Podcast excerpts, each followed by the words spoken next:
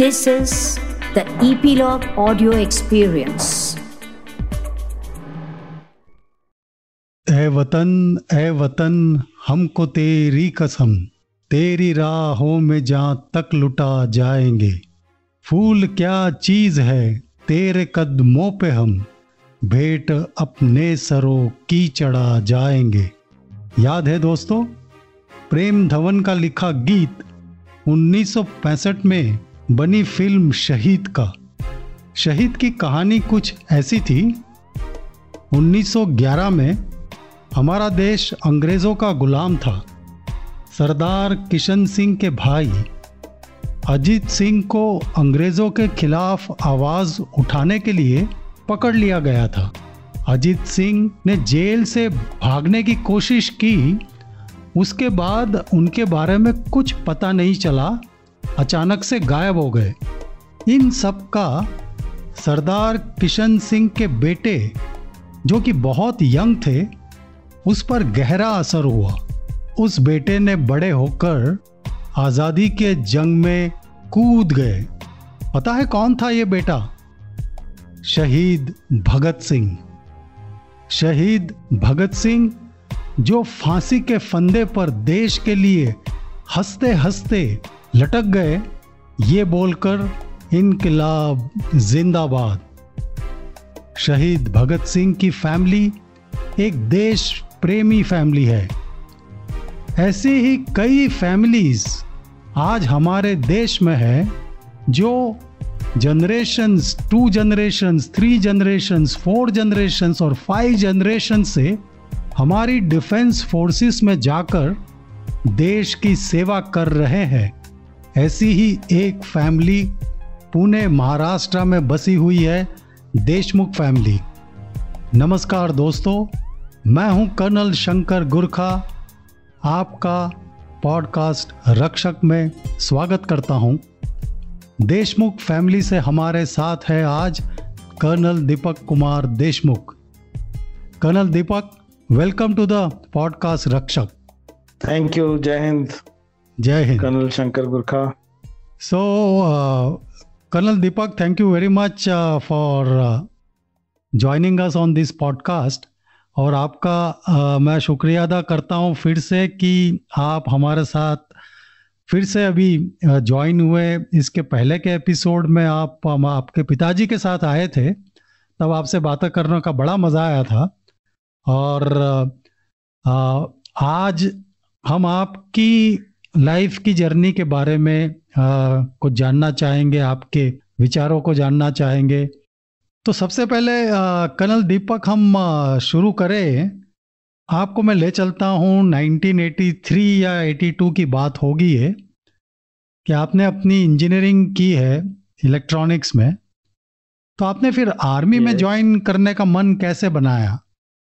ऐसी बात है कि पिताजी आर्मी में रहे हैं और उनके साथ रहते हुए उनकी लाइफस्टाइल देखी है, उनकी एडवेंचर्स जो यूनिट में थे, उनकी जो टूर्नामेंट्स होते थे बॉक्सिंग हॉकी फुटबॉल तो कहीं ना कहीं मेरे मन में आ गया था कि मुझे भी ये और जो एक्सरसाइज में जाते थे यूनिफॉर्म में जाते थे तो एक ना जाने एक चाहत हो गई कि आर्मी में मुझे भी जाना है।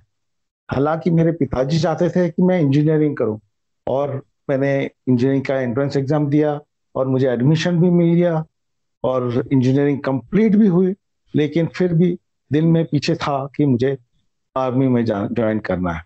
और मैंने अप्लाई किया, मुझे एसएसबी का कॉल आया एसएसबी अटेंड की और luck could have it I am I join the army और आज, और उस वक्त भी यही लग रहा था कि ये बहुत बड़ा मुझे एक अपॉर्चुनिटी uh, मिली है. And I still feel that ये जो मुझे मौका मिला आर्मी में ज्वाइन करने का ये मेरे लिए मेरी ज़िंदगी के लिए एक सबसे बड़ा एक uh, एक बहुत बड़ा अपना सौभाग्य है कि आपको आर्मी में जाकर देश की सेवा करने का मौका मिला. तो इससे आपके पिताजी चाहते थे कि आप इंजीनियरिंग करें. तो ज़ाहिर है कि उनके दिमाग में ऐसा था कि शायद आप कोई कॉरपोरेट में सर्विस ज्वाइन करे तो जब आपने आर्मी में जाने का शायद घर में बात किया ही होगा तो घर वालों का रिएक्शन क्या था कि?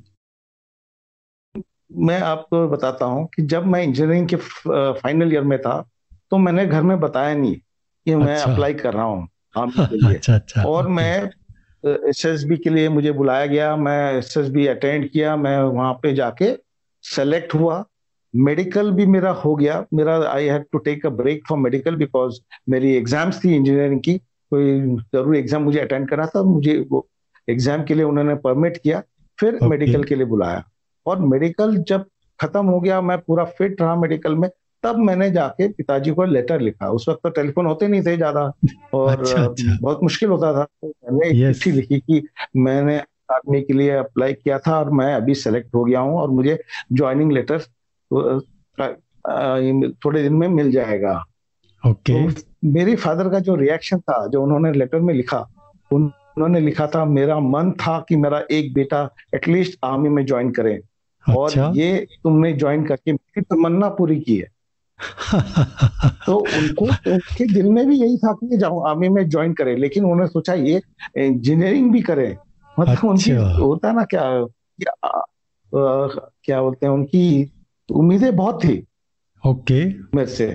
ट्रेन भी करना चाहते थे फिर फौज में भी जाना वो चाहते थे फौज में भी आए। तो ये कहने के ये कहना है कि कहीं ना कहीं हमने कुछ अच्छा किया है कि जो हम जो हम जो चाहते थे वो हो गया। या मेरे पिताजी जो चाहते हैं वो हो गया। वेरी नाइस वेरी नाइस मतलब सारे ही जो बोलते हैं कि सारे सपने पूरे हुए। आपके पिताजी की दो उम्मीदें थी जो एक आप इंजीनियरिंग करें और आर्मी में भी जाए।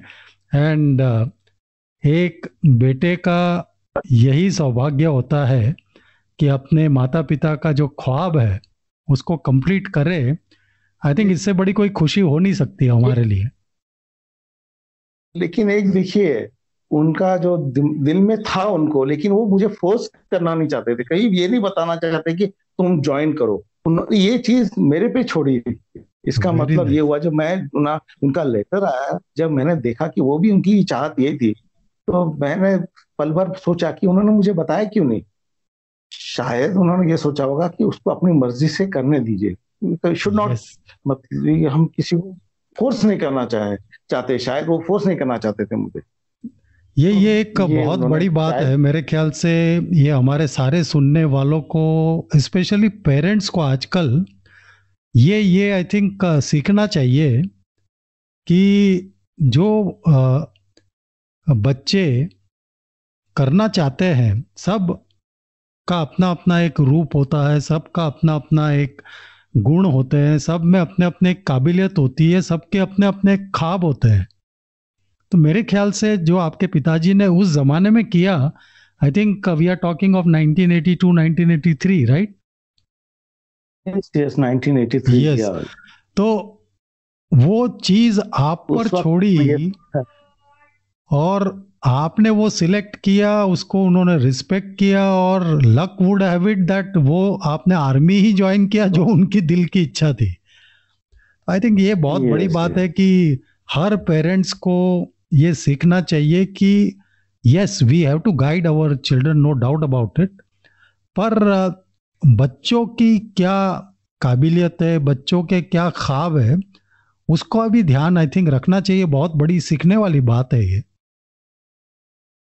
बिल्कुल सही बताया आपने। यस तो आप I think service selection board S S B कहाँ बैंगलोर बैंगलोर गए हुए थे? कहाँ पर था आपका?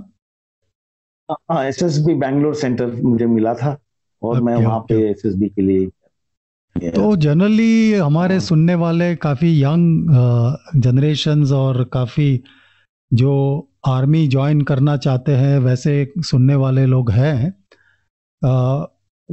उसके लिए उनके लिए कुछ आप अपना एक्सपीरियंस शेयर करेंगे कि सर्विस सिलेक्शन बोर्ड में किस हिसाब से आपने तैयारी की वहाँ पर जाकर क्या हुआ कोई खास बात जो उनको आज मदद करे जो उनके लिए एक प्रेरणा रूप हो कि वो भी उसको इस्तेमाल कर कर कुछ सीख कर सर्विस सिलेक्शन बोर्ड में जाकर सिलेक्ट हो और आर्मी या एयरफोर्स या नेवी इसको ज्वाइन कर पाए। तो आप अपना ये एक्सपीरियंस शेयर करेंगे? हाँ ज़रूर मैं शेयर करना चाहूँगा।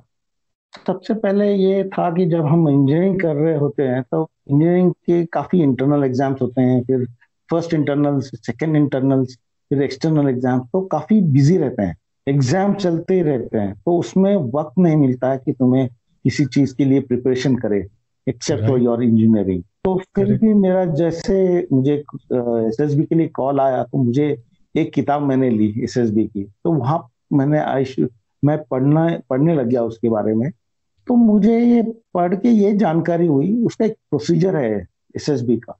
ये okay. तकरीबन तीन दिन का एसएसबी का इंटरव्यू होता है और okay. बहुत मतलब गहराई से एक स्टूडेंट को या कैंडिडेट को वो निखारते हैं देखते हैं चेक करते हैं उनकी एक क्या होता है एक तरीका है करने का टेस्ट करने का बट मुझे उस पूरा प्रोसीजर तो मैंने समझ लिया लेकिन मुझे ये लगा कि ये यहाँ पे जब जा रहे हैं इंटरव्यू के लिए और ये तीन दिन की इंटरव्यू है अलग अलग किस्म की इंटरव्यू है तो इसमें हम जो सच्चाई है उस तरीके से ही आना चाहिए सामने। हमने कोई बनावट ही नहीं करनी चाहिए।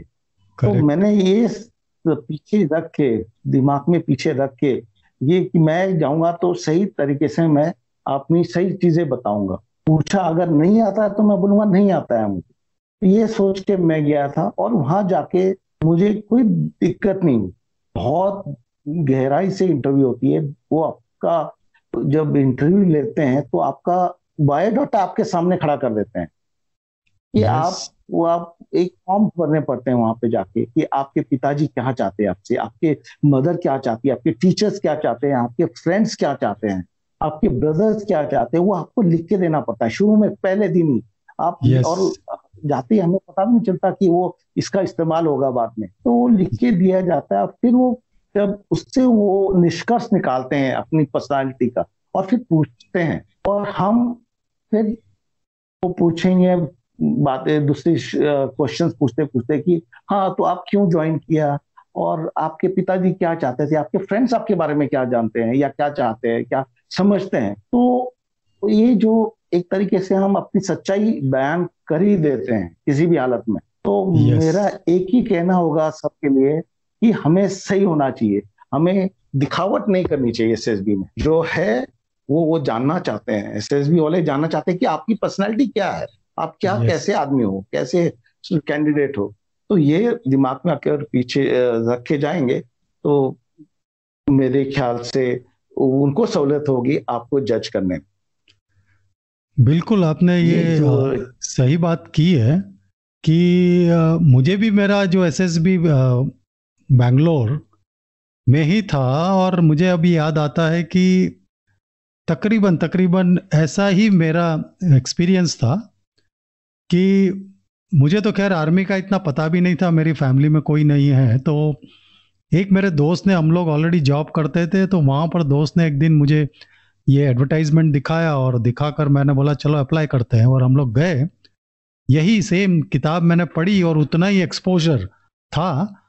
और उसके बाद वहाँ जाकर जो आपने कहा बिल्कुल कि बी नेचुरल कोई बनावट नहीं करनी चाहिए yes, जो yes. आप में है वही दिखाइए। और आर्मी अगर आप में है तो आपको मौका ज़रूर देगी। और वो आर्मी वही देखती है कि भाई आपके आपके अंदर जो मुझे याद पड़ता है ऑफिसर लाइक क्वालिटीज़ है कि नहीं जो आर्मी को सूट करेगी। अगर वो है तो आप सिलेक्ट होंगे। अदरवाइज़ अगर आप यूनिवर्सिटी के टॉपर है स्पोर्ट्स में नंबर वन है, और फ़िज़िकल फिटनेस बहुत सारी है, वो सब कुछ नहीं चलता। आई थिंक हमने देखा है कि काफ़ी यूनिवर्सिटी के टॉपर नहीं सिलेक्ट हो पाते हैं but even normal first division और सेकंड डिवीज़न जो एक्सेप्ट करते हैं, वो लोग भी सिलेक्ट होते हैं। करेक्ट तो आपने एक अच्छी बात कही yes, कि एक अपने आप अपने आप पर विश्वास रखिए और आप जो है उसी को पेश करिए। बनावट करके जाएँगे तो I don't think you will be able to succeed I think ये बहुत बड़ी बात है और uh, कई बार ये हमने सुना है कि कई लोग आपको भी अप्रोच करते होंगे कि यंगस्टर्स आते हैं कि सर आप कुछ रिकमेंडेशन लेटर दे दो रेफरेंस बता दो। इस तरीके की जो आ, उल्टी सीधी आ, हरकत करने की कोशिश करते हैं तो आपको भी ऐसा कुछ एक्सपीरियंस है? मुझे तो इसके बारे में बिल्कुल ये है कि यहाँ कोई ऐसी चीज़ चलती नहीं है। बिल्कुल। ये बहुत रैंडमली सेलेक्ट होते हैं रैंडमली अप्लाई करते हैं लोग अलग अलग जगह से करते हैं। वहाँ कौन सा सेंटर है आपको पता नहीं होता है। आप जाते हैं सेंटर पे अलग टाइमिंग होता है। आपको पता नहीं कि कौन सा अफसर आपको टेस्ट करने वाला। अलग अलग अफसर बहुत अलग अलग अफसर होते हैं वहाँ अलग अलग ग्रुप्स होते हैं छोटे छोटे ग्रुप्स होते हैं। हो सकता है कि आप दूसरे ग्रुप में हो। तो वहाँ ये मुमकिन ही नहीं कि इस तरीके से कोई ऐसा हो सकता है। बिल्कुल तो मैं भी आपकी बात से बिल्कुल सहमत हूँ। कि इतना full proof world class selection system है ऐसा कोई मेरे पास आता है मैं तो बोल देता हूँ तुम तो आर्मी के लायक नहीं हो। अगर जाना है तो पहले ये सब अपने दिमाग से निकाल दो और बिल्कुल तैयारी करो और नेचुरल ऑनेस्ट वही अपने आप को पेश करो। और यही सब आई थिंक हमारे सुनने वाले भी इसको फॉलो करें और अगर सही तरीके से फॉलो करेंगे तो I don't think there is any issue in getting selected right या मैं जो एस्पायरेंट्स कैंडिडेट्स है अगर कोई सुनता है ये तो मैं ये ज़रूर बताना चाहता हूँ ये सिस्टम बहुत फेयर है। yes. और सबको इक्वल मौका देता है। और यही है कि आप इस मौके का आ, कैसे सदुपयोग करते हो? मतलब बिल्कुल। कहने का मतलब है इंटरव्यूअर जानना चाहता है आपकी पर्सनैलिटी आप आप रोक रहे हो जानने से तो ये मतलब कैंडिडेट के घाटे में होगा।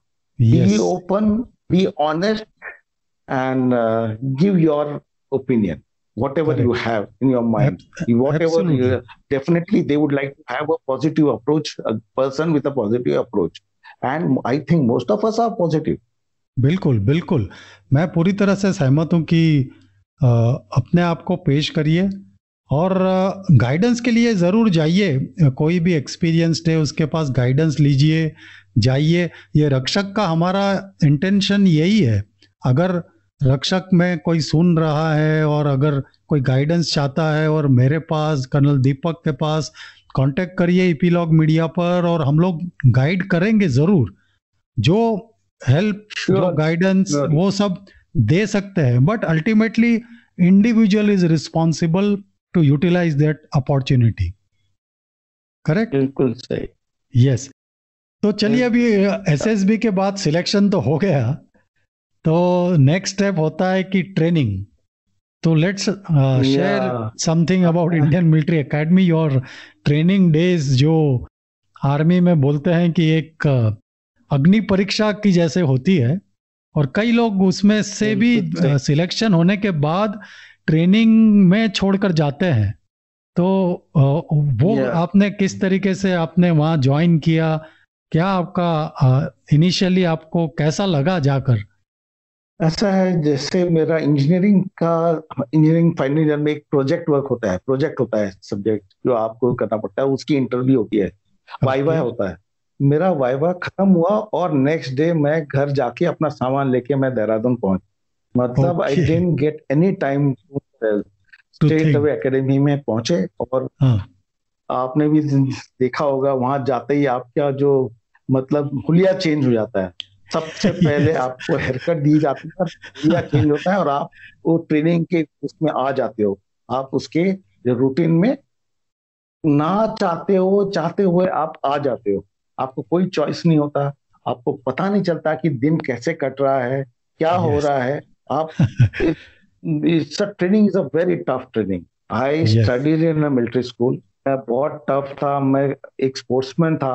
इतना होते हुए भी मुझे ये ट्रेनिंग टफ थी। right. और ये टफ फिजिकली तो है बट फिजिकली फ़िज़िकल टफनेस से ज़्यादा मेंटल टफनेस की ज़रूरत है। Exactly exactly. अगर आप कल ग्रेजुएट हो, अगर आप इंजीनियरिंग करके जा रहे हो। आप सोचते हो, मैं इंजीनियरिंग करके मैं जा रहा हूँ और वहाँ जाके मैं पनिशमेंट खा रहा हूँ या बहुत मतलब हार्ड ट्रेनिंग होती है तो दिल थोड़ा सा ये हो जाता है कि किस लिए आया हूँ मैं यहाँ पे? ये टफ ट्रेनिंग मैं नहीं सह सकता। ऐसा दिमाग में ख्याल आते हैं, शुरू में आते हैं, ज़रूर आते हैं। मैं ये बता रहा हूँ कि मैं तो स्पोर्ट्समैन था, फिर भी मुझे ये ख्याल आया। तो ये training is very tough no doubt but आपको थोड़े दिन के बाद पता चलता है कि या यू आर आप एक क्या बोलते हैं you are making man of out of yourself training the academy is making a man out of you but you also start feeling that you are a man that I think is the first lesson you get in the academy. Yes, yes. दोस्तों मैं आपको बताना चाहूँगा कि colonel दीपक देशमुख के साथ ही मैंने Indian military academy Dehradun join किया था। और हम लोग ने साथ साथ ट्रेनिंग की। तो मुझे जो हमारे दिन याद आते हैं, जो कर्नल दीपक ने बताया कि in spite of he being sportsman physically very tough मेरा भी हालत यही था। When I was in engineering college yes physical fitness की तरफ़ मेरा ध्यान बहुत था। बट जब आर्मी वहाँ जा sorry Indian military academy Dehradun गए मेरे बाल बाल उस वक्त के ज़माने के हिसाब से काफ़ी लंबे लंबे थे। और आई थिंक कर्नल दीपक ने बिल्कुल सही बोला कि सबसे पहले सोल्जर कट जो कि आजकल फ़ैशन में है उस वक्त थोड़ा सा वो फ़ैशन में नहीं था बड़ी बाल थे। और इंजीनियरिंग कॉलेज में तो बाल सभी के बड़े होते हैं। सबसे पहले वो जो कट देते हैं आपको और फिर आप जब मिरर में देखते हो देन यू रियलाइज़ कि you are transform changed man वो सबसे पहला। और उसके बाद जो आपने कहा कि सुबह फ़िज़िकल ट्रेनिंग चार बजे उठ जाना फिर क्लासेस फिर स्पोर्ट्स उसके ऊपर फिर थोड़ा बहुत रैगिंग भी होता है। मतलब आपको मेंटली टफ करने के लिए। वो सब देखते हुए कि इंजीनियरिंग स्टूडेंट्स को लगता है कि जो इंजीनियरिंग कॉलेज में फ्रीडम है वो चला गया उसका। और हमेशा हमेशा लोग शाउट कर रहे हैं ऑर्डर दे रहे हैं। तो एक थोड़ा सा लगता है कि हम कहीं फंस गए हैं। ये मेरा फीलिंग था। और यहाँ तक कि मैंने तो ये भी सोचा था कि मैं छोड़ दूँ। याद है आपको? आपको अगर याद होगा तो याद है आप आपने भी ये किया था कि मैं जा मैं चले जाता हूँ वापस बड़ौदा।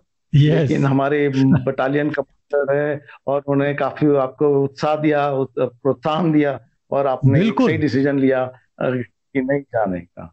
बिल्कुल बिल्कुल। Still remember very clear yes so that was I think more of that psychologically in, ah, मैं जो सुनने वालों को ये बताना चाहता हूँ ये हम फ़िज़िकल वीक थे इसलिए नहीं।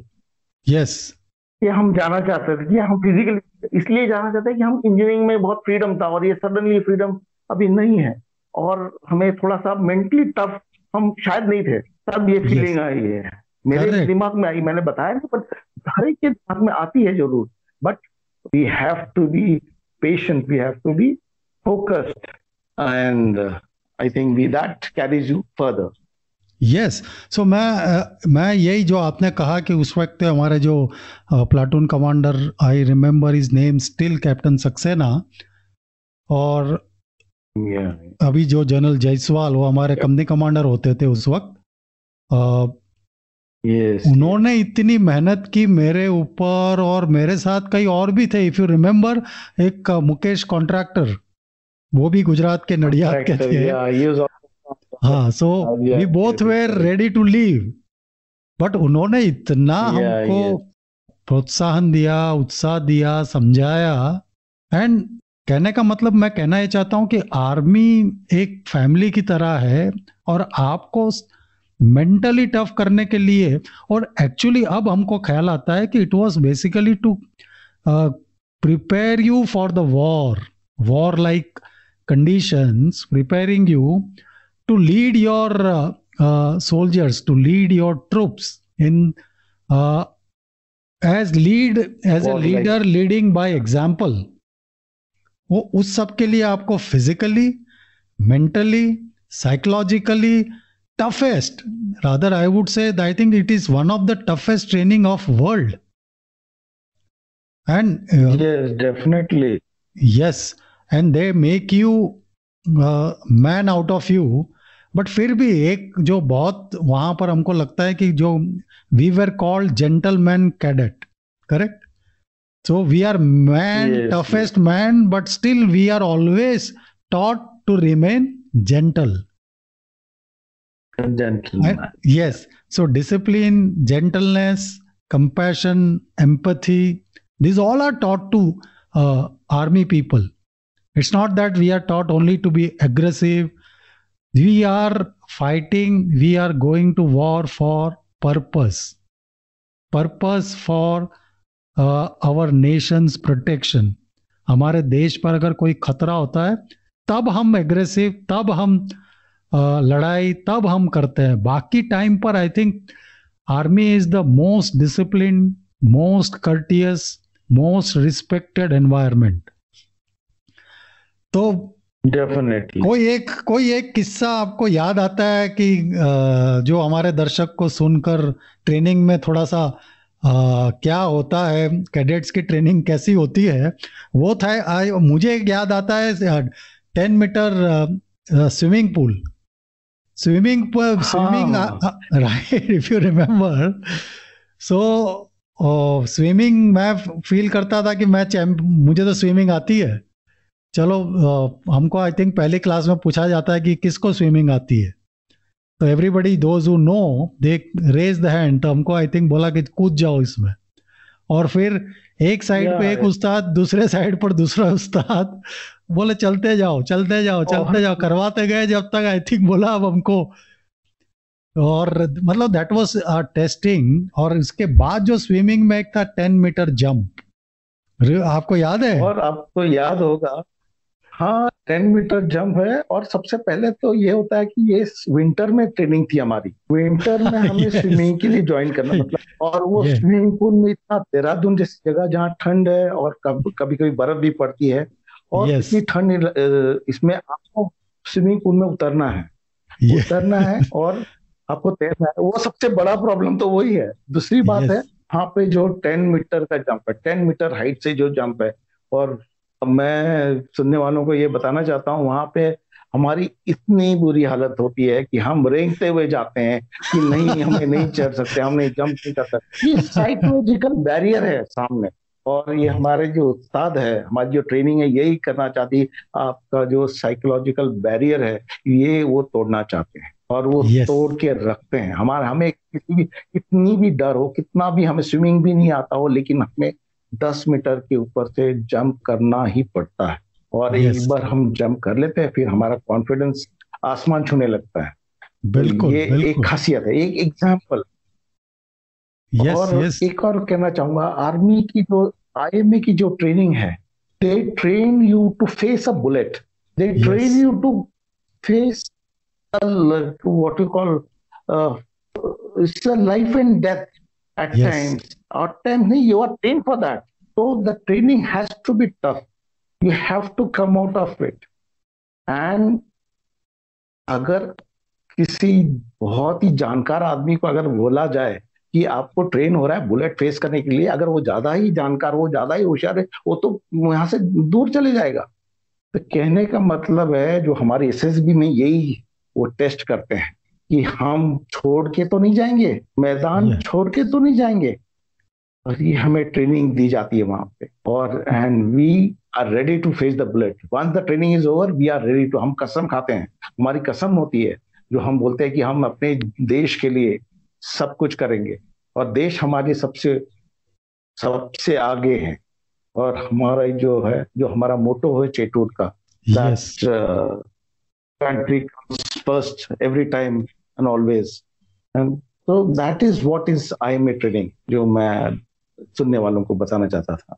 बिल्कुल बिल्कुल। मैं आपसे पूरा सहमत हूँ जो चेट्टूड़ का मोटो है सबसे पहले देश उसके बाद आप जो सोल्जर सिपाही है उनका वेलफेयर और सबसे आखिरी में आपका अपना वेलफेयर। यही चेटवुड मोटो है कि सबसे पहले देश और जो सही बात आपने बताई कि ट्रेनिंग करके तैयार करते हैं आपको to face the bullets on जब बुलेट्स फायर हो रही है गन्स फायर हो रही है आर्टिलरी शेलिंग हो रही है, तब जाकर रिक्वायरमेंट के हिसाब से अपने ट्रूप्स को, अपनी टीम को लीड करना और सब आप एज एन ऑफिसर आप पर विश्वास करते हैं, आप पर भरोसा करते हैं कि वो आप सही जगह उनको ले जाएँगे देश की रक्षा के लिए। तो yes I think that is one of the toughest training and we are lucky कि आज तक उसका इम्पैक्ट है हम पर। आज तक उसका इम्पैक्ट है। बिल्कुल सही। एक दिन कहीं मुझे अभी I think it will carry us further in our life Absolutely, absolutely. but still it will carry you won't fight the normal what you call natural calamities. Or whatever it is, you can say a covid like situation.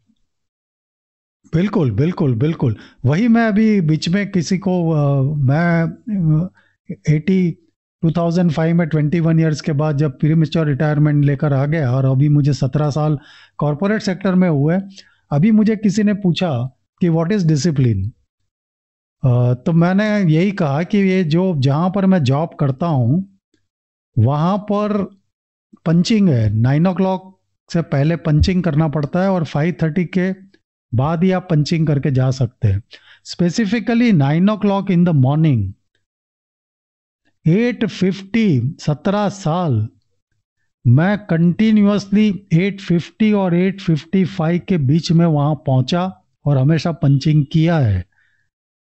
तो why it was possible because काफ़ी लोग कर नहीं पाते why it was possible because of my army training and army discipline and army life वही मैंने कहा कि this is one of the example of discipline तो अभी हम ट्रेनिंग करके आई थिंक 1985 में आपने अपनी आर्मी की करियर शुरू की लाइफ तो I think let's talk about your journey of when you commission और उसके बाद में फिर क्या क्या हुआ? थोड़ा हमारे सुनने वाले को बताइए।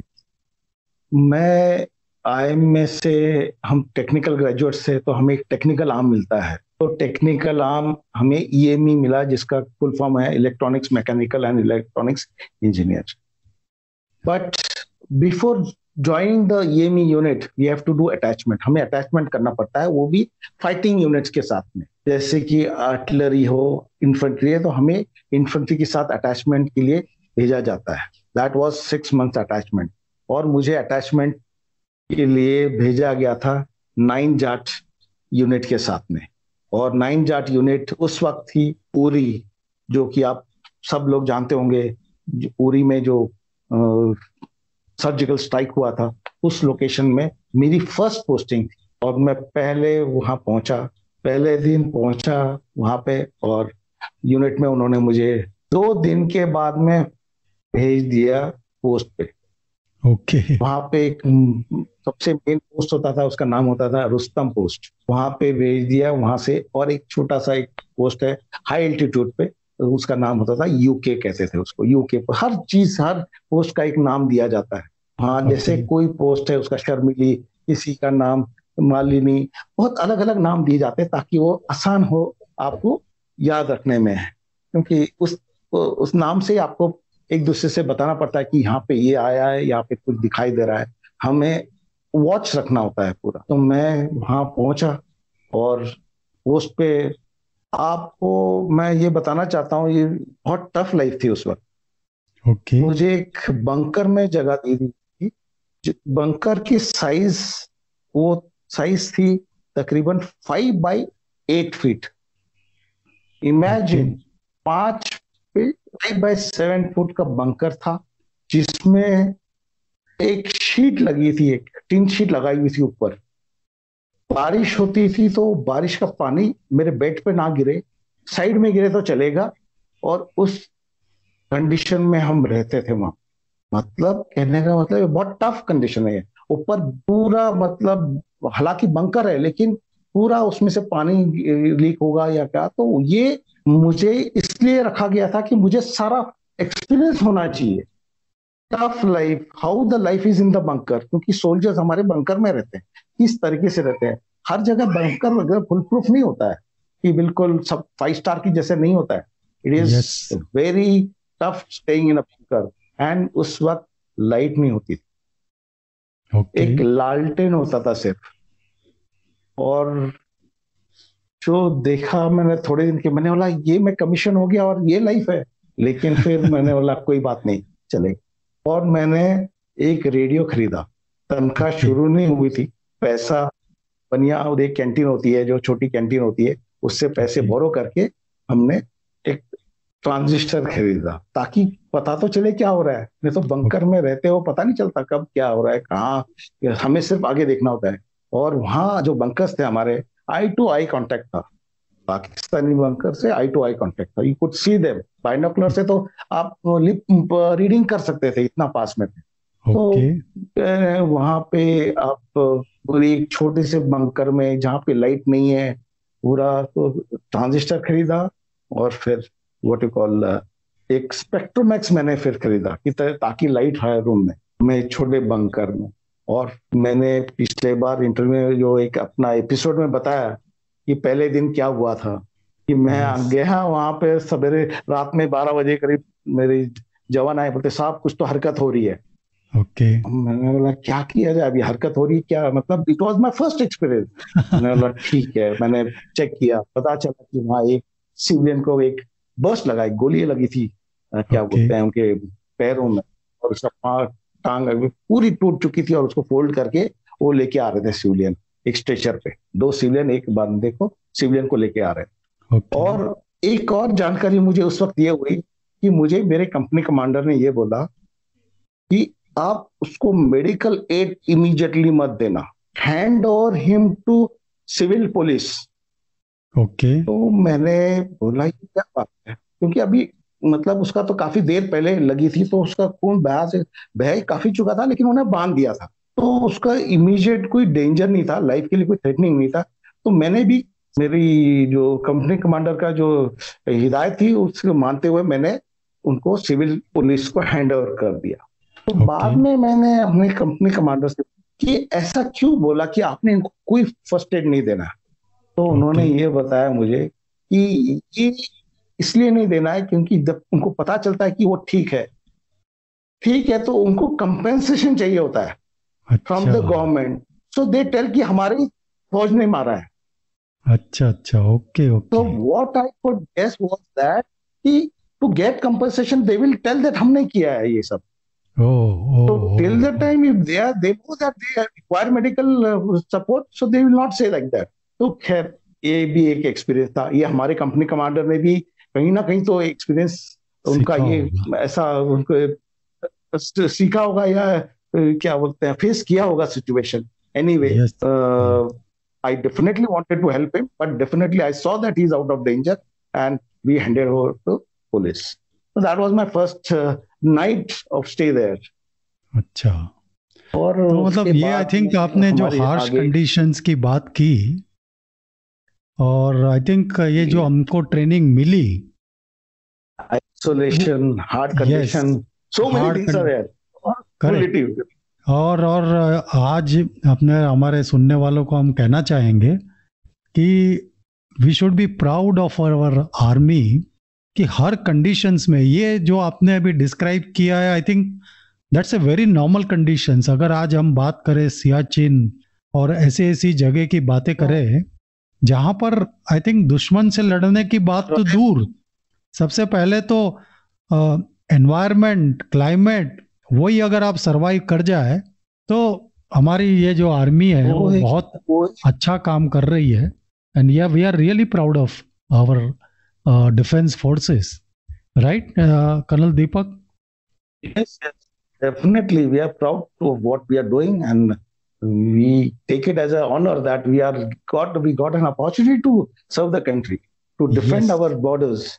Yes. So वही है कि आज हम सभी को अभी हम तो सिविल लाइफ में आ चुके हैं आप भी रिटायर्ड होके सिविल लाइफ में आ चुके हैं बट हमारी सारी yes. जनता से यही अपील होनी चाहिए कि we should always support our defence forces और डिफेंस फोर्सेस को चाहिए क्या? थोड़ा सा respect they expect respect and they because इज़्ज़त. उसी के लिए देश की इज़्ज़त और देश के प्रोटेक्शन के लिए जान देने के लिए तैयार होते हैं। तो I think it is our duty to support unconditionally our defence forces yes कुछ बोलना चाहूँगा इसके बारे में। हाँ जी। डिफेंस में होते हैं हम आइसोलेशन में होते हैं टफेस्ट कंडीशन में होते हैं और महीनों महीनों तक होते हैं। Away from our families away from our families and facing this harsh condition and defending the country. And what we at the end of the day what we require is respect yes. for that. And अगर respect मिल जाए तो उसके लिए बहुत है। That is what we and respect yeah respect from all kinds we can't say ki, sir, we have to be given our dues and uh, it, we are getting it no doubt about it only we should मतलब we know that मैं एक और बात कहना चाहूँगा कि आपने मेरे पिताजी का एपिसोड आप पिछले एपिसोड में देखा उन्होंने मैं ये बत, एक बात रह गई थी कि वो सात साल कंटिन्यूस फ़ील्ड में रहे अच्छा। बांग्लादेश वॉर में थे सेवेंटी वन में। वहाँ से वो मूव आउट होके बीकानेर में गए बीकानेर से बारमेर में। और सात अच्छा। साल वहीं रहे। Imagine he was for seven years when we all were at our childhood की जो जो हमारी ये थी या लाइफ थी उन्होंने मिस आउट किए। They have seen he has seen us only two two months in a year so that sacrifice a Fauji does for the country. Yes. And I just want to tell that this is a life which Fauji is uh, giving to the country. And uh, definitely we are proud of it. and uh, we ask what you said is right. We ask for respect, and uh, that's all. That's all correct.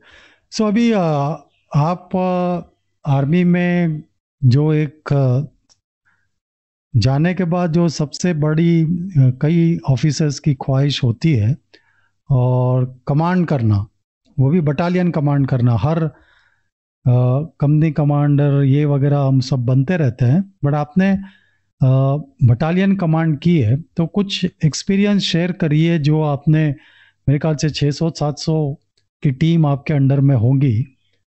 तो और plus पूरी division को आप support कर रहे होंगे। तो थोड़ा सा आप उसका कुछ एक्सपीरियंस शेयर करिए कि किस तरीके से आपकी कमांड बटालियन कमांड का एक्सपीरियंस था। या सबसे पहले जब आप कमांडिंग ऑफिसर हो जाते हैं तो आपकी रिस्पॉन्सिबिलिटी आपके ऊपर काफ़ी शोल्डर पे एक रिस्पॉन्सिबिलिटी आ जाती है। और जो कि हमारी ईएमई यूनिट है, एक ईएमई डिवीज़न की बटालियन होती है क्योंकि हमें कंप्लीट डिवीज़न को सपोर्ट करना पड़ता है। और support for all the equipment of army, all type of equipment, communication equipment, radar equipment, weapons, tanks, guns, everything, even vehicles, everything we have to support. And we are located at five, six different places, and you have to command them from one particular place. So we have to be very alert and we have to know all the things तो ये जानकारी होनी चाहिए कैसे troops को रखना है कैसे इक्विपमेंट को संभालना है कैसे इक्विपमेंट को मेंटेन करना है और प्रिपेयर करना है। और जिस वक्त मैं कमांड कर रहा था उस वक्त ये अपूर्ण विजय चल रहा था। Okay okay. और पूरा मतलब टेररिस्ट जो एक्टिविटीज़ थी वो पीक पे थी। और मैंने जो कमांड की है वो राजौरी सेक्टर में की है। जे एंड के के राजौरी सेक्टर वो बहुत ही मतलब वहाँ पे सबसे ज़्यादा टेररिस्ट के क्या बोलते हैं घुसपैठ सबसे ज़्यादा होती थी वहाँ पे उस एरिया okay. में तो हर यूनिट में कोई ना कोई हफ़्ते होते थे। हाँ जी तोड़ के इन्फेंट्री यूनिट्स ये करती थी उनको कैप्चर करती थी उनको मार गिराते थे। और ये काफ़ी मतलब और उस वक्त ये होता था कि ये बहरूपी बन के भी आते थे टेररिस्ट अपना नॉर्मल अच्छा, अच्छा। कश्मीरी का जो ऊपर का जो लिहाज पहन के आते थे लिबास पहन के आते थे और हाथ में नीचे ए के फोर्टी सेवन होती। गेट पे पूछते थे वो कहाँ है और फायर करना? मतलब इतना और नेचुरली हम ये हर किसी को टेररिस्ट नहीं समझ सकते। हम yes. ये हम ये नहीं कह सकते कि टेररिस्ट है। अच्छा आदमी भी हो सकता है लोकल आदमी हो सकता है टेररिस्ट भी हो सकता है। तो मैंने मैं एक एक्सपीरियंस बताना चाहता हूँ कि एक सैनिक सम्मेलन होता है जो कि हम पूरी बटालियन को एड्रेस करते हैं। एज अ कमांडिंग ऑफिसर सब जवानों को एड्रेस करता है। तो महीने में एक बार या दो महीने में एक बार होता है सैनिक सम्मेलन। उस वक्त मैंने मेरे बटालियन को सैनिक सम्मेलन में ये बताया कि अगर कोई अटैक होता है गेट पे या सेंट्री पे तो I will accept only one death वो Okay. भी जो सामने सेंट्री है उसी की डेथ मैं एक्सेप्ट कर सकता हूँ उसके अलावा एक और एक एक्स्ट्रा डेथ मैं एक्सेप्ट नहीं कर सकता मतलब था कि हमें इतना चौकस रहना है कि हमें Yes. अगर घुसपैठी आया भी है तो एक से ज़्यादा नहीं कर सकता उससे तब तक गिराना है टेररिस्ट को लेकिन वो जो मैंने कहने का जो इतना इम्पैक्ट था कि मैंने वो जब बताया उनको कि मैं I can accept only one casualty तो लोगों के मेरे जवानों के मन में शंका आई कि सीओ साहब ये कैसे कह रहे हैं कि एक्सेप्ट करते ये ओके तो उससे जो मेरे बोलने का जो इम्पैक्ट ये हुआ कि हर सेंट्री वॉज़ सो चौकस इतना चौकस था कि वो सोचता नहीं सीओ साहब ने वो एक भी नहीं हम देंगे एक भी कैजुअलिटी नहीं होने देंगे। And they used to be so alert and luckily एक भी ऐसा हादसा नहीं हुआ कि हमारे यूनिट पे हालाँकि हमारे नेबरिंग यूनिट में हुआ था लेकिन हमारे यूनिट में नहीं। मतलब एक लोगों को एक जगाने का उसका जज्बा जगाने का उनकी उनको ये करने का जो मैंने एक एक्सपेरिमेंट किया वो वाकई में वो, वो काम कर गया और मुझे पूछा भी जवानों ने बाद में साहब आप ऐसे कैसे बोल सकते हो कि एक कैजुअलिटी एक्सेप्ट है? मैंने बोला yes not more than one एक भी नहीं चाहता हूँ मैं लेकिन नॉट मोर देन वन वो तो बहुत ज़रूरी है नॉट मोर देन वन ये है ये जो मैं एक जो हिस्सा है मेरे कमांड के दौरान वो मैं आपसे शेयर करना चाहता था। और दूसरी फैंटास्टिक बात है फैंटास्टिक जी जी कंटिन्यू हर जगह जाओ। इतना माहौल उस वक्त ये था कि कहाँ क्या बोलते हैं आईडी लगा हो ब्लास्ट हो जाए आप गाड़ी जा रही हो और ब्लास्ट हो जाए। तो वहाँ पे ऐसा होता था कि हम लोग ऐसा भागते थे गाड़ियों में जैसे कि हमारे पीछे कोई कुछ पीछे हमें शेर आया है। हम बहुत फास्ट जाते थे। तो ये भी एक लाइफ है। कि हम अ, किसी को मौका नहीं देना चाहते थे। टेररिस्ट को ये नहीं कि ये आ रहे हैं एक आर्मी जीप आ रही है जोंगा आ रही है और उसको उड़ाओ। उनको मौका ही नहीं देना चाहते थे। हम सीधा बहुत ज़ोर से जाते थे। ये मतलब हम उनको अ, मतलब हम टक्कर दे रहे थे उनको सीधी बात है। कि उनको Yes. अगर दिखाई दिए तो हम उसको छोड़ना नहीं है। एक्शन लेना है। और ये एक जो एक्सपीरियंस है। और बाकी तो शेलिंग बार बार चलती रहती थी। हमारी वर्कशॉप जो थी डिटैचमेंट वहाँ मैं एक बार इंस्पेक्ट करने गया उनको। तो उन्होंने मुझे बताया सर ये हमारी टेलीकॉम लॉरी है एक हमारी एक लॉरी होती है जिसमें हम टेलीकॉम इक्विपमेंट रिपेयर करते हैं। यस तो यहाँ से मैं देख रहा हूँ लॉरी तो बहुत बढ़िया क्या प्रॉब्लम है? बोलते साहब इधर से देखिए। तो लॉरी के दूसरे साइड में पूरी छन्नी हो रखी थी। अच्छा। टेररिस्ट के बुलेट से। मतलब ये इतना अटैक करते थे लेकिन कोई मजाल है कि हमारे जवान डर जाए इसके लिए? वो तो फेस करना Yes. जानते थे कैसे करना? ये एक जज्बा है ये हमें मेरे ख्याल से हमारी मतलब आखिरी दिन तक ले जाएगा। कि बिल्कुल। किसी की इसका डर नहीं है हमें फेस करना है। We want to face this type of situation and overcome that that is we absolutely absolutely मैं तो ये कहूँगा कि हर सैनिक का एक ड्रीम ख्वाब होता है कि लड़ाई के मैदान में जाए। एक बार। और जो आपने कहा उसको फेस करे। ये जज्बा इसीलिए आता है एक आर्मी की ट्रेनिंग दूसरा आर्मी का जो कंसिस्टेंट लाइफ जैसे एक दूसरे को बॉन्डिंग के साथ रहना एक दूसरे को सपोर्ट करना कोई भेदभाव नहीं हर धर्म एक एक ही है। उस सबको देखते हुए उस सबको देखते हुए हमको हमेशा चौकस रहना ड्यूटी करना देश पहले ये सब हमेशा चलता रहता है हमारे रग रग रग में बस जाता है ये। और आप बिल्कुल बिल्कुल आप इतने we are so proud that you commanded successfully और आपकी कमांड में कोई ऐसा हादसा या कैजुअलिटी नहीं हुआ। But yes you have to innovate जो लीडरशिप का स्टाइल है। यू हैव टू इनोवेट आपने कहा कि एक भी जवान casualty you will only accept one उसका इम्पैक्ट हालाँकि वो थोड़ा नेगेटिव है लेकिन उसका इम्पैक्ट इतना पॉजिटिव हुआ कि कोई भी वो एक बनना नहीं चाहता था. राइट एक भी नहीं बनना वो मैं भी वो मैं नहीं होना चाहता था ऐसे था। Fantastic very good very good so I think this is what I जो आर्मी की या डिफेंस फोर्सेस की जो ड्यूटीज़ है स्पेशली uh, इस तरीके के ऑपरेशन में जहाँ पर टेररिस्ट या काउंटर इंसर्जेंसी ऑपरेशंस वगैरह है वहाँ पर uh, काफ़ी ह्यूमन राइट्स कमीशन जैसे आपने कहा हर को हम टेररिस्ट नहीं समझ सकते। We don't know who is the enemy ऐसी मुश्किल परिस्थितियों में जहाँ पर और टेररिस्ट का एडवांटेज होता है। He they can attack any time anywhere they can select defence forces can not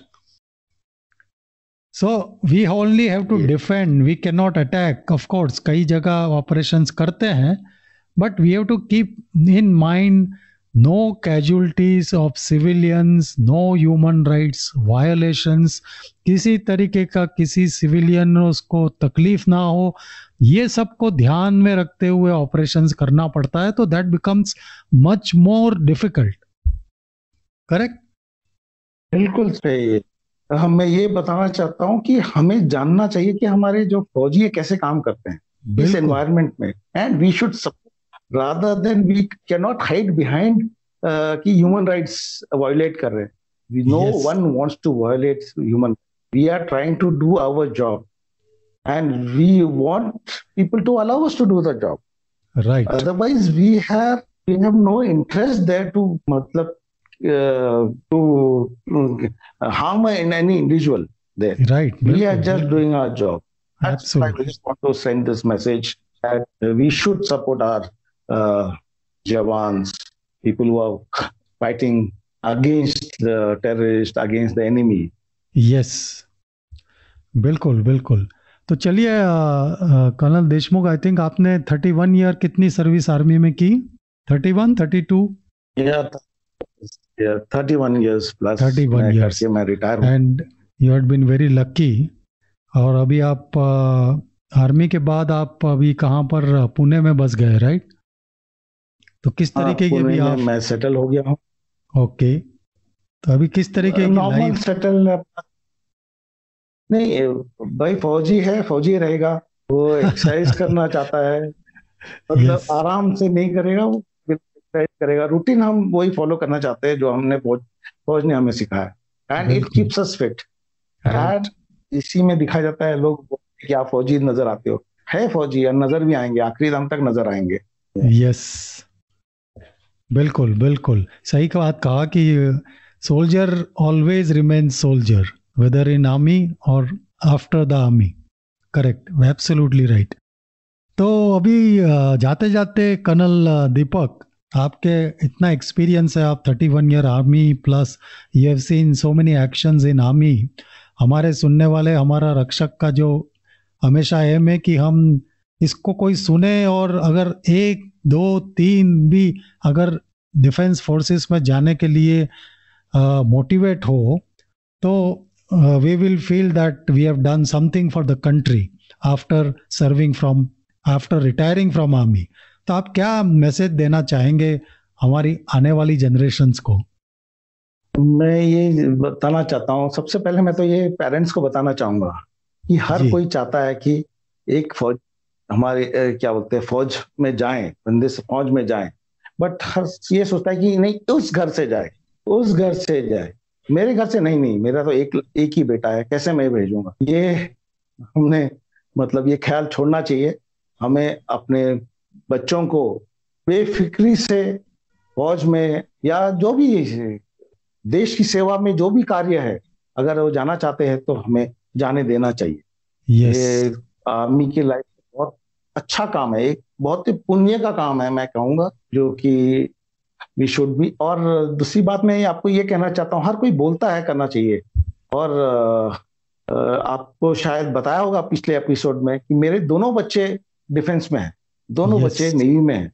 मेरी बेटी नेवी में है और मेरा बेटा भी नेवी में तो कहने का मतलब है कि मैंने खुद देखा है आर्मी लाइफ क्या है। अगर अच्छी आर्मी लाइफ है एडवेंचर है प्लस एक रिस्पेक्टेबिलिटी है इसलिए तो मैंने अपने बच्चों को जाने दिया yes. और वो गए अपनी मर्ज़ी से गए लेकिन मैंने जाने दिया और मैं I am very happy with that so I will try to tell the listeners that yes if your children want to join defense forces let them join let them serve the country and definitely it will be better for your children also. Not only good for the country, but better for your children also. That is what I want to say. Fantastic fantastic I think आपका ये message बहुत uh, बिल्कुल uh, सही है कि सबसे पहले parents को यू आर राइट काफ़ी parents they don't want that that children should join army they should have a normal life but army life is one of the best life one of the best career आपने भी उसको जिया है मैंने भी उसको जिया है और नथिंग लाइक आर्मी और जो जाना चाहता है और जिसमें वो काबिलियत है और somebody is dreaming that dream must be supported.